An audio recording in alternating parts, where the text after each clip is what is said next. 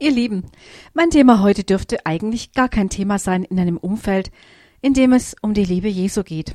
Ich spreche heute über Minderwertigkeitskomplexe.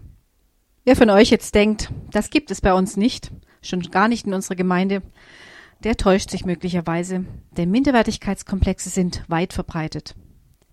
Ich hole etwas aus. Unsere Persönlichkeitsstruktur gleicht einer Zwiebel, nur die äußere Schale ist für alle wahrnehmbar, die anderen Schalen sind versteckt bis hin zum Kern, den nicht einmal ich so richtig kenne.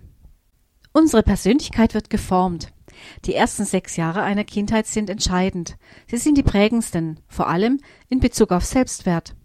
Sätze, die ich immer wieder höre als Kind, können mich entweder zu einer selbstbewussten und starken Persönlichkeit machen oder zum Gegenteil.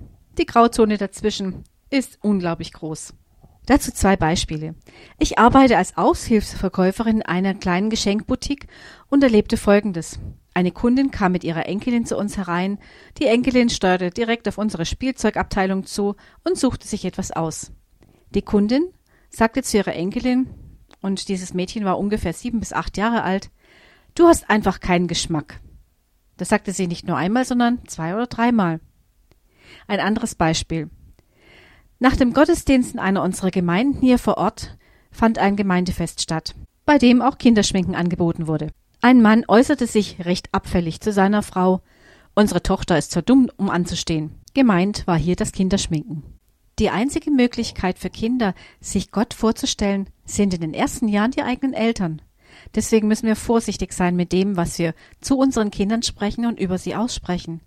Denn für Kinder kann Gott entweder ein liebender Vater sein oder ein strafender Racheengel, der hinter der Tür mit einem erhobenen Zeigefinger lauert und nur darauf wartet, dass sie einen Fehler machen.